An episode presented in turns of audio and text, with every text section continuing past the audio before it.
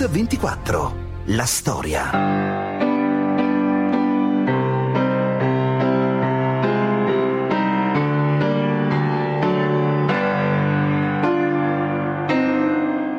Donizetti era uno scrittore di musica irrefrenabile, eh, non poteva stare con la penna eh, a riposo e doveva scrivere musica.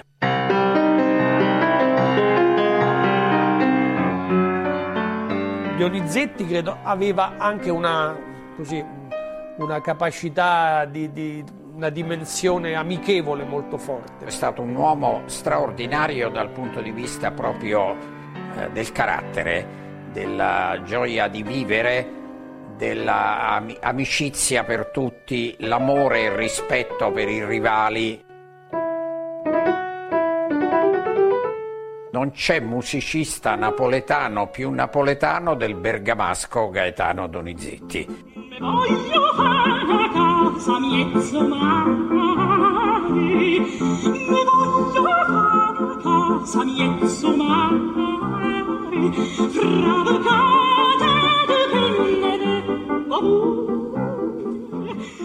cultura napoletana si è incollata come un tatuaggio, come un geco a lui, così forte, così eh, eh, esaltante, così piena di entusiasmo, di energia, così meravigliosa. Non poteva che intaccare un bergamasco anche. No? Quell'esperienza napoletana lo ha ribaltato vestito e rivestito. L'8 aprile del 1848 a Bergamo muore Gaetano Donizetti l'autore della Lucia di Lammermoor, dell'Elisir d'amore. In quelle stesse ore divampano i moti rivoluzionari che scuotono l'Europa. Il grande musicista non parteciperà però all'epica lotta dei popoli per la libertà. Eppure è lo stesso Mazzini a scrivere che in Donizetti c'è più di un presentimento. Oggi a Mix24 raccontiamo la storia di un musicista patriotta, capace di infuocare gli animi degli italiani con il teatro musicale, con il melodramma. L'artista bergamasco diventa, nelle parole del padre del risorgimento, una bandiera del pensiero e dell'azione per l'unità del nostro paese. Così scrive Mazzini.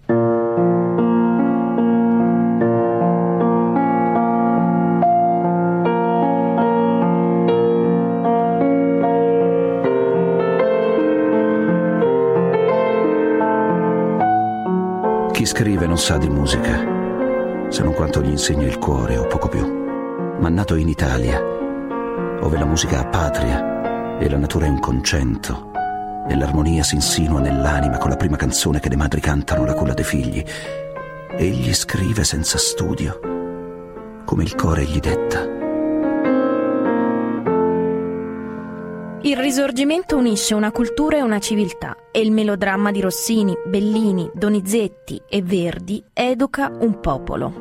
Ce ne parlano Giulio Ferroni, docente di letteratura italiana, e Bruno Cagli, musicologo e presidente dell'Accademia Nazionale di Santa Cecilia. All'inizio dell'Ottocento e in tutta la fase poi del, del risorgimento, ma ancora per, per, per tanti decenni dopo l'unità, eh, L'analfabetismo è grande nel, nel, nostro paese la letteratura si rivolge ad un pubblico relativamente limitato, con un'aspirazione anche ad ampliare i suoi spazi, a far crescere una classe borghese che è ancora embrionale, si può dire, rispetto al resto d'Europa. No?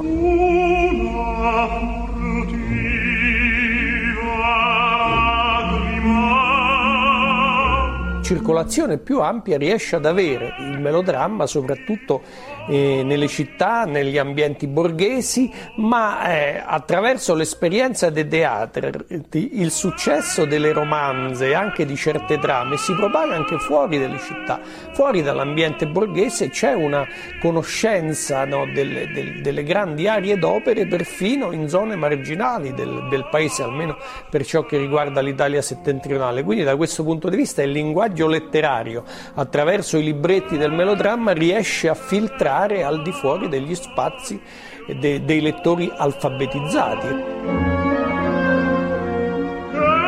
L'intonazione diffonde la lingua in maniera molto migliore del parlato questo è evidente.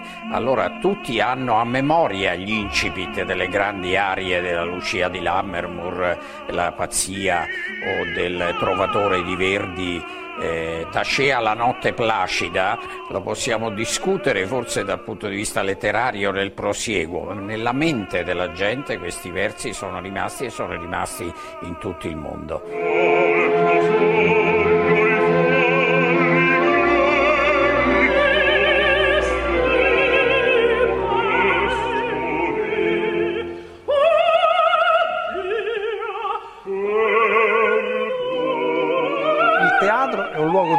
Incontro, di raccordo, no? di, col, di, coscienza collettiva, per cui attraverso la musica no? c'è al di là dei contenuti proprio dei libretti, al di là delle stesse trame, insomma, no? la musica dà quella spinta che, al movimento, all'azione.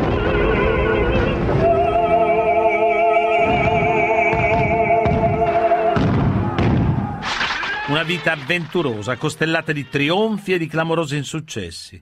Una carriera che all'alba di un nuovo mondo attraversa l'Italia, la Francia, l'Inghilterra e l'Austria. Pagine di note che restano scolpite per sempre nella storia della musica e nel cuore degli appassionati. Ma Donizetti non è Verdi e neppure Rossini, è un risorgimentale quasi per caso che anticipa un'epoca e ne diventa un simbolo. Eppure, nonostante la sua grandezza, nonostante tutti i suoi successi, morirà dopo una lunga malattia che è il marchio della vergogna.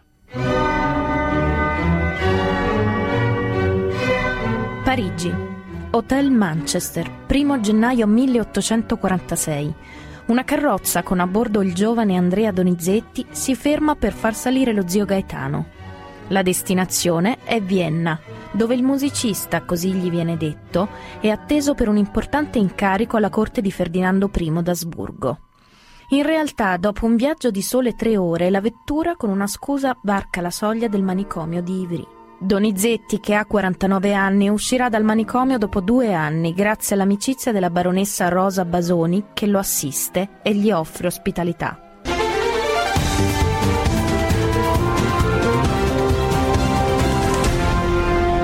Mix 24. La storia. Bentornati a Mix 24, quella che stiamo raccontando oggi è la storia del grande compositore Gaetano Donizetti. Nato a Bergamo il 29 novembre del 1797 da Andrea, portiere al Monte dei Pegni, e Domenica Nava, tessitrice, a otto anni entra nella scuola caritatevole della chiesa di Santa Maria Maggiore a Bergamo, una scuola di canto e cembalo. Così Donizetti descrive la sua infanzia. Nacqui sottoterra in Borgo Canale. Scendevasi per una scala di cantina ove ombra di luce non mai penetrò e siccome gufo presi il mio volo, portando a me stesso or triste or felice presagio, non incoraggito dal mio povero padre che ripeteami sempre è impossibile che tu scriva, che tu vada a Napoli, che tu vada a Vienna. Bergamo ha una profonda tradizione musicale. Ce ne parla Paolo Fabri, direttore scientifico della Fondazione Donizetti. Bergamo è tra le primissime città, la seconda insomma, in Italia, ad avere una scuola pubblica e in modo particolare aperta a studenti che vengono da famiglie povere. Il padre di Donizetti non era assolutamente, non faceva parte del mondo eh, della musica, però per qualche motivo pensò forse che eh, i eh, figli potessero trovare nelle varie carriere musicali uno, uno sbocco professionale utile. Per studiare la musica per un giovane era un modo di scappare di una vita di povertà. Avete sentito il docente Philippe Gossy. Nel 1808 la congregazione dei finanziatori della scuola chiede di allontanare Gaetano Donizetti. Le sue capacità vocali vengono ritenute insufficienti, ma il direttore della scuola, Johann Simon Mayer, crede fermamente nel talento del giovane allievo e modifica il regolamento per permettergli di continuare gli studi musicali anche dopo il cambiamento della voce. Mayer diventa così una figura fondamentale nella formazione di Donizetti, un punto di riferimento fino alla fine della sua vita. Ce ne parla Philippe Gosset dell'Università di Chicago e il musicologo Fabrizio della Seta. Maier è stato poi il, il, il maestro di cappella del grande chiesa di, uh, di Bergamo e poi è diventato anche il capo di una scuola di musica. Lo prese sotto la sua protezione e fu il suo primo e vero grande eh, maestro e questa influenza fu molto importante perché attraverso Maier eh, Donizetti ebbe fin dall'inizio un rapporto, una conoscenza della grande tradizione classica e non era normale per un compositore italiano eh, conoscere la musica di Haydn, di Mozart e di Beethoven. Per un giovane musicista di uh, Bergamo, piccola città in quell'epoca, l'idea di andare ai grandi centri operistici nel mondo come Napoli, come Vienna, come Parigi, era quasi inaudito. Non si potrebbe immaginare una cosa di questo genere. Direttore dei Reali Teatri di Napoli, scritturato da Gioacchino Rossini a Parigi, maestro di cappella, Donizetti è compositore alla corte di Ferdinando I d'Asburgo, nello splendore della Vienna imperiale, e calca i palcoscenici di tutta Europa. Ha la stima di Rossini, mentre Bellini lo chiama Dozzinetti, deridendo la sua foga produttiva e la facilità con cui passa da un genere all'altro. Poi il silenzio artistico di Rossini e la morte precoce di Bellini lasciano Donizetti protagonista assoluto della scena musicale, prima che arrivi il successo di Giuseppe Verdi, come raccontano i musicologi Bruno Cagli e Fabrizio della Seta. Lui era irrefrenabile, da questo punto di vista è chiaro che una eh, eh, divisione di qualità eh, esiste, non tutto è all'altezza della Lucia di Lammermoor, non tutto è all'altezza del Don Pasquale o dell'Elisir d'amore.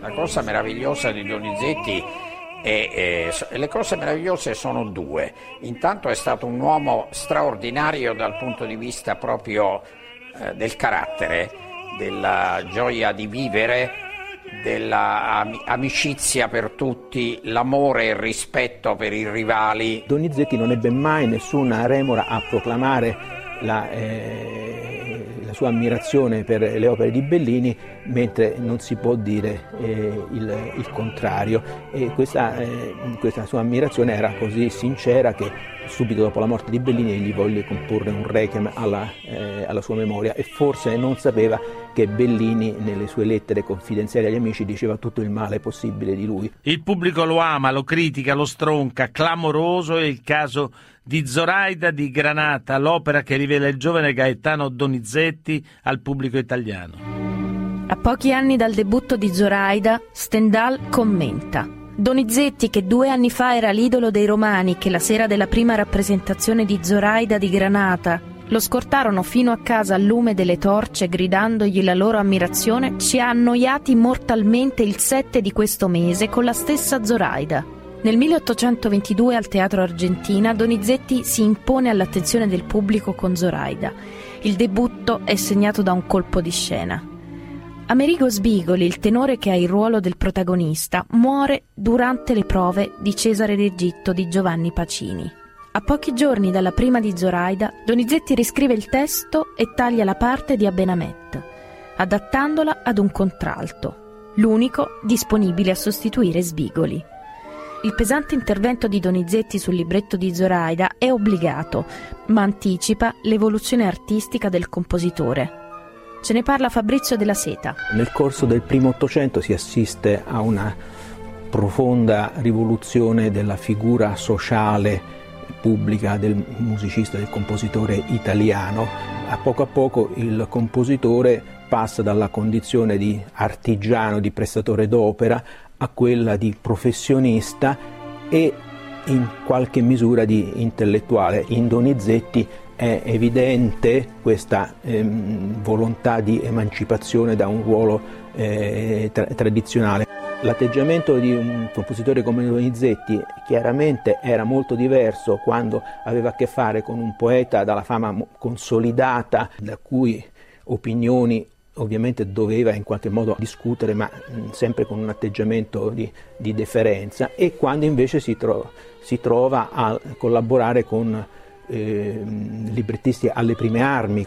E qui in questi casi viene fuori la tempra di vero drammaturgo di Donizetti che riesce a dare la sua esperienza teatrale ormai acquisita, riesce a dare una sua impronta personale non solo alla musica ma anche alla drammaturgia generale. Quando Donizetti debutta sulla scena, il cartellone obbedisce ad un ordine rigoroso. Prima il librettista, poi il cantante e infine il compositore. Sono il librettista e il primo cantante a determinare il successo di un'opera. Se alla prima rappresentazione l'opera viene applaudita, le recite continuano. Se invece è segnata da un insuccesso, il primo a scomparire dal cartellone è il compositore e con lui l'impresario che propone i compositori e che si espone economicamente.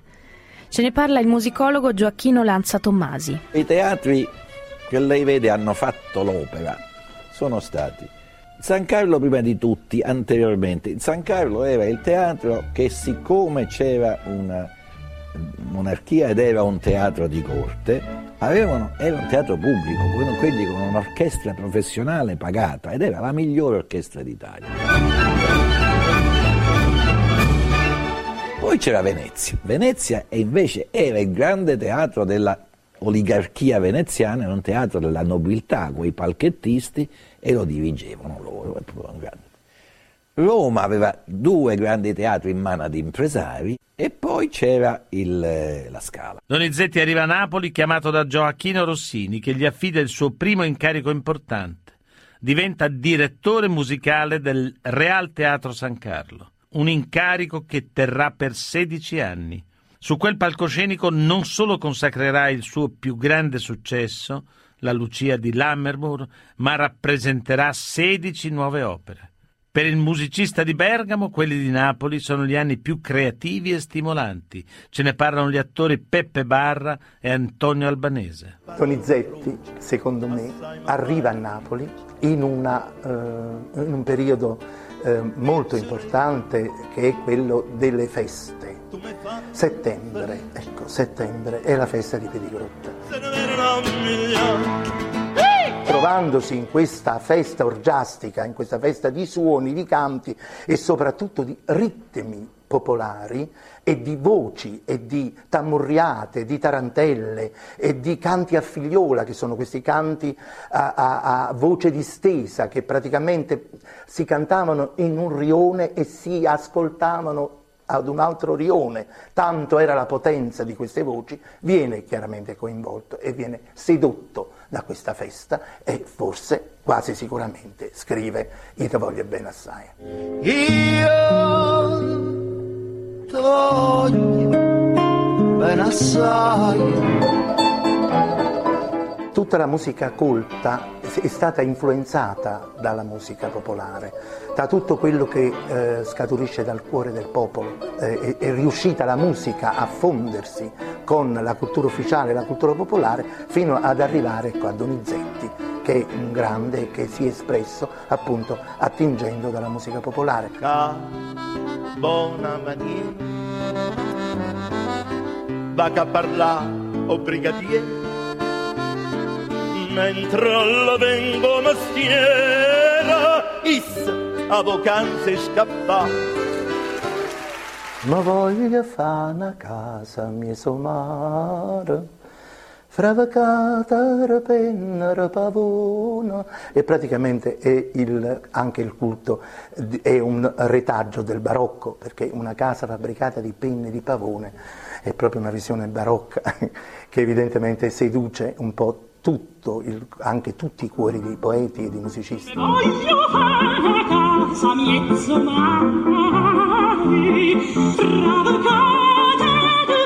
cultura napoletana si è incollata come un tatuaggio, come un geco a lui, così forte, così eh, eh, esaltante, così piena di entusiasmo, di energia, così meravigliosa, non poteva che intaccare un bergamasco anche. No? E allora il travesti di Mammagata nella, nella, nella, nelle convenienze è senz'altro un'idea comunque storica che lui ha, praticamente rubato e ha incorporato. Eh, quell'esperienza, almeno seguendo, leggendo la storia di, di, Donizetti, quell'esperienza napoletana lo ha ribaltato vestito e rivestito, è stato per lui una grandissima fortuna. Credo che per Donizetti sia stato un po' anche vivere e convivere con Napoli con i meravigliosi napoletani, sia stata anche una sorpresa inventare questa, eh, questa sorta di, eh, di, di, di, travesti. È un basso che interpreta una donna, quindi su, su questo lui ha fatto un po' perno. Non c'è musicista napoletano più napoletano del bergamasco Gaetano Donizetti non solo per le meravigliose canzoni napoletane che ha scritto, ma per quello che ha fatto a Napoli, al San Carlo, che allora era il primo teatro del mondo.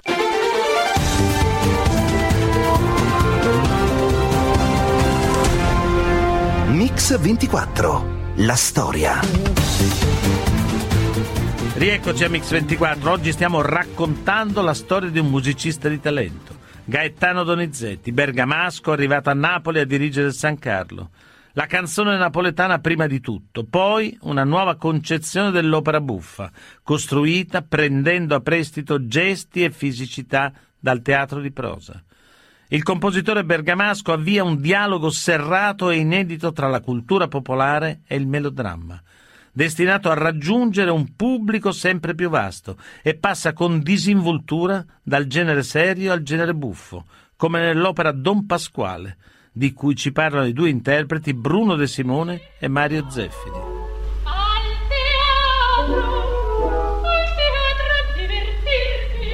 Con Don Pasquale l'opera buffa assurge a un, a un, a un livello eh, diciamo, estremamente eh, alto, eh, non per niente eh, eh, si parla di una commedia di costume in cui la, il rilievo della psicologia dei personaggi è assolutamente fondamentale.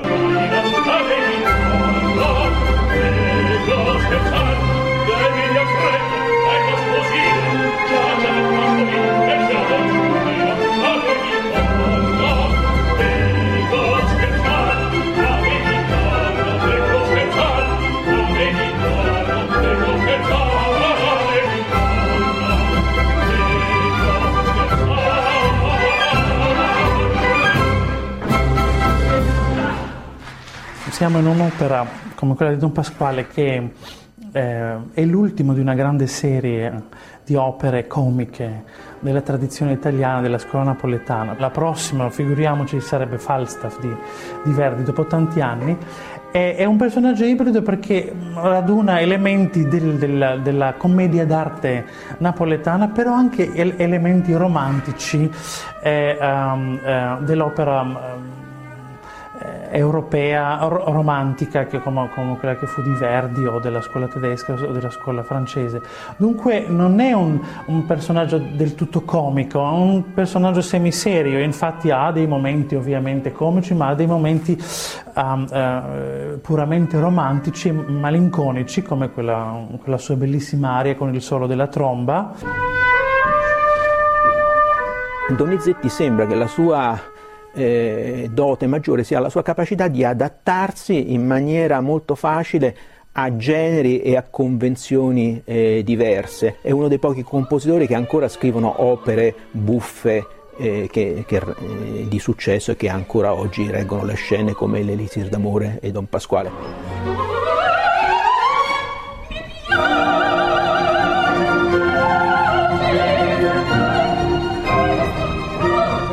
Avete sentito Fabrizio della Seta. Donizetti dunque scardina lo schema classico dell'opera buffa, alternando elementi scherzosi a momenti malinconici. In un'opera giocosa come Elisir d'amore inserisce una romanza come una furtiva lacrima.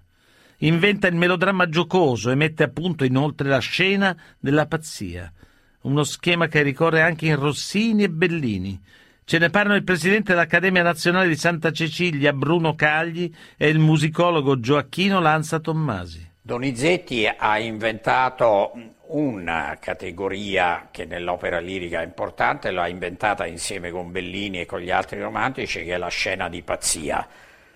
Le scene di pazzia in qualche modo sono tristi, si comincia con l'Anna Bolena, con le reminiscenze del passato, eccetera, però trasmettono questo senso eh, della vita.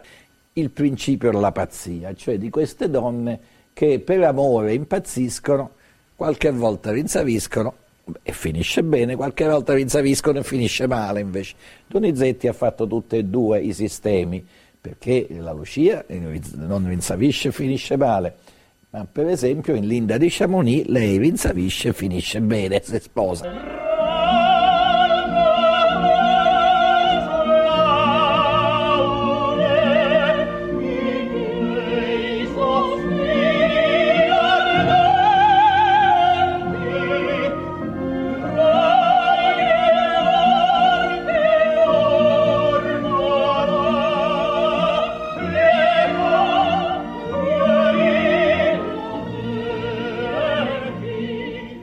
Lucia anche si avvale di una cosa, è un'opera che si svolge tutta di notte e lei, il, lo spettatore, ha la sensazione di questo, di questo mondo de, della notte, del sogno, è, è un'opera che mette già in una dimensione diversa. Questi sono già delle persone segnate che si ritrovano in queste circostanze eccezionali.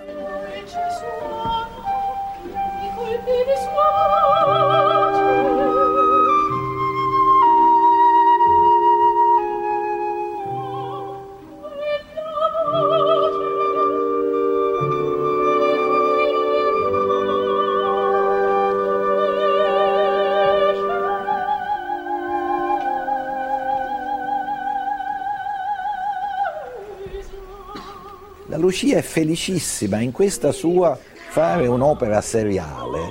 Diciamo il modello qui è riempito alla perfezione, però il copione è sempre lo stesso, ci sono degli elementi diciamo sentimentali, se vogliamo, che ricorrono costantemente.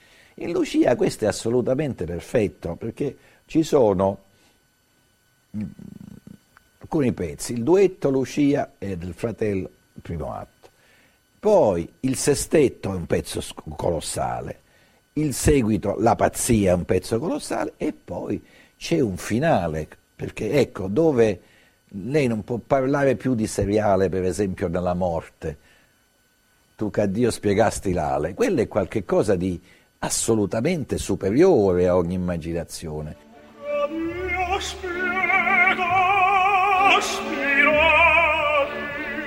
Il periodo napoletano di Gaetano Donizetti si chiude dopo 16 anni. È il 1838. Sono anni cruciali in cui il musicista mette a punto il suo stile, raccoglie consensi e consolida la propria fama sui palcoscenici milanesi. Nel 1830 con Anna Bolena, che debutta a Milano, arriva il primo grande successo internazionale. L'opera viene portata anche a Londra e a Parigi. Nel 1832 è la volta del trionfo dell'Elisir d'amore, 32 repliche consecutive. Poi c'è il successo di Lucrezia Borgia, seguita nel 1834 da Maria Stuarda. Nel 1935 il San Carlo di Napoli consacra la più famosa tra le opere di Gaetano Donizetti, Lucia di Lammermoor. L'incarico di Napoli si chiude con una delusione, una delusione cocente. Il Poliuto infatti viene stroncato dalla censura. Donizetti allora lo ritira dalla scena e decide di andarsene a Parigi, una capitale più moderna e più liberale, come raccontano il docente Giulio Ferroni e i musicologi Bruno Cagli e Paolo Fabbri. Ci sono casi molto eh, frequenti no, di intervento della censura nei confronti di libretti e di costrizione per il musicista a fare cambiamenti no, o in alcuni casi addirittura le opere venivano erano state programmate da tempo, ma poi il libretto appariva troppo pericoloso dal punto di vista politico e veniva censurato e l'opera addirittura abolita, come fu il caso del Poliuto nel 1838 a Napoli, no? dove il, il, re di Napoli, il re delle due Sicilie, come si chiamava allora, appunto, eh, eh, abolì la rappresentazione di Donizetti dopo questo episodio, collegato a tanti altri episodi precedenti, decise di trasferirsi definitivamente a Parigi, dove però era stato già varie volte precedentemente. Il Poliuto è un'opera in qualche modo rivoluzionaria, non perché celebri eh, l'unità d'Italia, celebra l'italianità e la romanità, quindi questo è un elemento costituente della sensibilità e della cultura che dovrebbero essere alla base de- e sono alla base poi del risorgimento. E, ebbene, il Poliuto, la, la censura lo trovò, eh, eh, lo proibì. Non perché fosse eh, presentasse delle indegnità, delle immoralità, ma al contrario, perché portava in scena la vicenda di un martire cristiano, cose che si addicono alla Chiesa, il teatro è un luogo profano e sembrava quasi eh, che mancasse di rispetto insomma, alla sacralità del tema questo farne oggetto di uno spettacolo teatrale. Oppure ci sono dei casi di intervento su particolari, per, per esempio l'evocazione eh, della patria degli elementi, e della libertà. No? Qualche volta solo nominare la libertà veniva considerato un po' pericoloso negli stati italiani.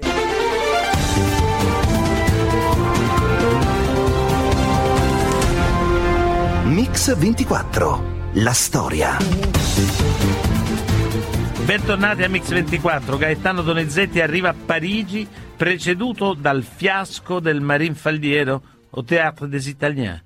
Il pubblico francese che stima la sua musica fischia quest'opera mentre gli esuli mazziniani lo accolgono con favore. Lo stesso Mazzini comincia a seguirlo con interesse, ce ne parla il docente Giulio Ferroni. Donizetti eh, preparò un marinfaliero eh, che eh, suscitò grande interesse proprio anche negli ambienti degli esuli italiani perché era una storia di un doggio veneziano che si, allevava, si alleava con il popolo contro l'aristocrazia e questo eh, era legato a fermenti molto forti di, di, di democrazia, di libertà, esigenza eh, militante molto forte. E suscitò una grande curiosità tra gli esuli italiani, che ce n'erano molti presenti a Parigi, e tra l'altro tra questi c'era anche Mazzini, che proprio eh, in conseguenza della suggestione del Marin Faliero scrisse un importante, bellissimo saggio eh, nel, pubblicato proprio nel 1836, La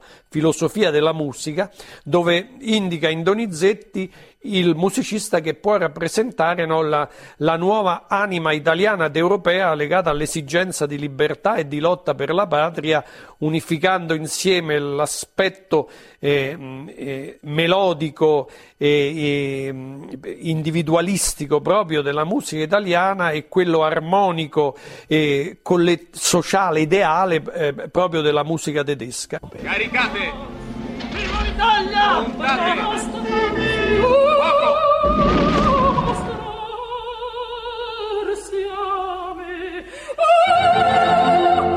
Il risorgimento è anticipato dalla storia della musica.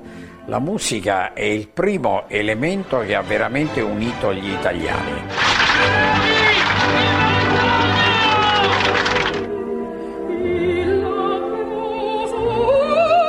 Mazzini, che era un grande intenditore di musica, eh, ascoltando e studiando Anna Bolena, aveva capito che quest'opera rivoluzionaria eh, aveva veramente diffuso il concetto di italianità nel mondo, non solo dal punto di vista linguistico, ma anche dal punto di vista del, dell'italiano eh, come personaggio. Avete sentito il presidente dell'Accademia Nazionale di Santa Cecilia, Bruno Cagli. Rinchiuso nel manicomio di Virì per la pazzia provocata dalla sifilide, Gaetano Donizetti torna a Bergamo quando ormai è paralizzato. Muore l'8 aprile del 1848, ormai minato nel corpo e nell'anima. Giuseppe Mazzini gli invia un soggetto accompagnato da parole forti e commoventi su di lui, già prigioniero della pazzia. L'unico il cui ingegno altamente progressivo riveli tendenze rigeneratrici. L'unico che io mi sappia, sul quale possa in oggi riposare con un po' di fiducia. L'animo stanco e nauseato del volgo di imitatori servili che brulicano in questa nostra Italia. Roberto Abbado, direttore d'orchestra, nipote di Claudio Abbado. Qual è l'opera di Donizetti che lei preferisce? Per dire un titolo solo, la mia risposta sarebbe Lucia di Lammermoor. Mm. In realtà mh, mm, bisognerebbe menzionarne più di uno. Eh, Lucia eh, sintetizza un po' tanti degli aspetti eh, di, di, di Donizetti che sono così tipici suoi, l'ambientazione romantica in sostanza, questa mi pare la caratteristica principale no, di, in, e que- perché la preferisce quindi? Ma perché realizza perfettamente il colore brunito del, del nord, il mistero de, de, realizzato così bene con un'orchestrazione molto sapiente, eh, quindi colori cupi, eh, passioni, eh, l'ambientazione nordica appunto nel, nella Scozia medievale di, di mm. Walter Scott eh, e perché mh, ovviamente c'è un eh, lirismo che viene profuso abbondantemente, mh, un lirismo tipicamente donizettiano. Ecco, qual è la grandezza per lei di Donizetti? Direi che eh, in fin dei conti, alla, alla, fin fine, si tratta di qualcosa di un musicista che è un po' eh, ineffabile, difficile da cogliere, almeno mm. secondo me, perché chiaramente si tratta di un compositore romantico che è in parte debitore a, di, di, di, Rossini, eh, in, in, parte anticipa Verdi, però è un compositore che ha una sua personalità, una personalità che però è, alle volte è un po' difficile da cogliere, da realizzare. Mm. Senz'altro, come ripeto, a differenza di Rossini che invece era un compositore eh, neoclassico che si trovò a vivere in, eh, all'inizio dell'età romantica e quindi aveva una sensibilità pre-romantica, Donizetti è senz'altro un compositore romantico a tutti gli effetti. Eh, realizza questo suo romanticismo però eh, non come farà in seguito Verdi, quindi mm. dandosi totalmente eh, con tutte le passioni, con un impegno politico, eh, lo realizza a modo suo. Questa sua caratteristica mm-hmm. appunto di essere un po' ineffabile, difficile da cogliere. Cioè. Ecco appunto, allora quanto ha inciso la follia di Donizetti? Noi abbiamo raccontato nella nostra storia quando si è ammalato e poi è stato rinchiuso in un manicomio alla fine poi della sua vita, sulla sua composizione, sull'opera di Gaetano Donizetti. Eh, questo è un po' difficile da dire, senz'altro ci sono direi delle asimmetrie in Donizetti, sono caratteristiche eh, tipiche sue, a differenza appunto di Rossini che invece è un compositore mh, dove le, le simmetrie ri, rispecchiano appunto la, la, la sua eh, formazione neoclassica. E, e, mm, e quindi derivata dall'illuminismo, eh, Donizetti invece in modo tipicamente romantico eh, punta più delle, su, verso delle asimmetrie, delle mm. linee oblique e sicuramente queste sono anche dovute alla sua condizione psichica questo Mm. penso che sia così, però se si riferisce, quando si parla di pazzia, alle volte per Donizetti si è immediatamente ehm, propensi a pensare eh, a quante scene di pazzia ci sono nelle sue opere, eh, naturalmente Lucia è la più celebre certo. di tutte, eh, quello non credo che sia dovuto alla sua condizione personale, quella era un po' una delle caratteristiche dell'epoca. Domani ci sarà l'ultima rappresentazione del Maometto II di Rossini al Teatro dell'Opera opera eh, di Roma da lei eh, diretto. Mm, la prossima opera?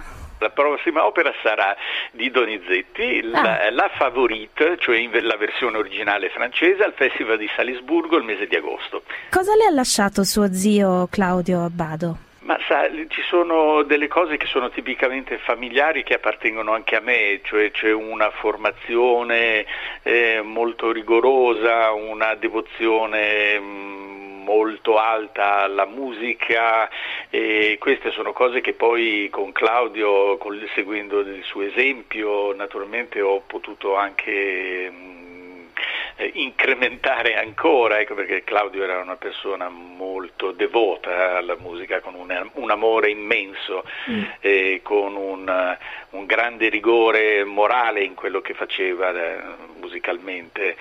A parte questo, ovviamente le, le, ci sono tante altre cose, le, il suo insegnamento principale era quello, era quello, che poi ripeteva più frequentemente ai suoi musicisti, quello di ascoltare, imparare ad ascoltare, questa è la cosa più importante. Anzi in definitiva è la cosa più importante che la musica può dare a chiunque, qual, chi, qualunque essere umano.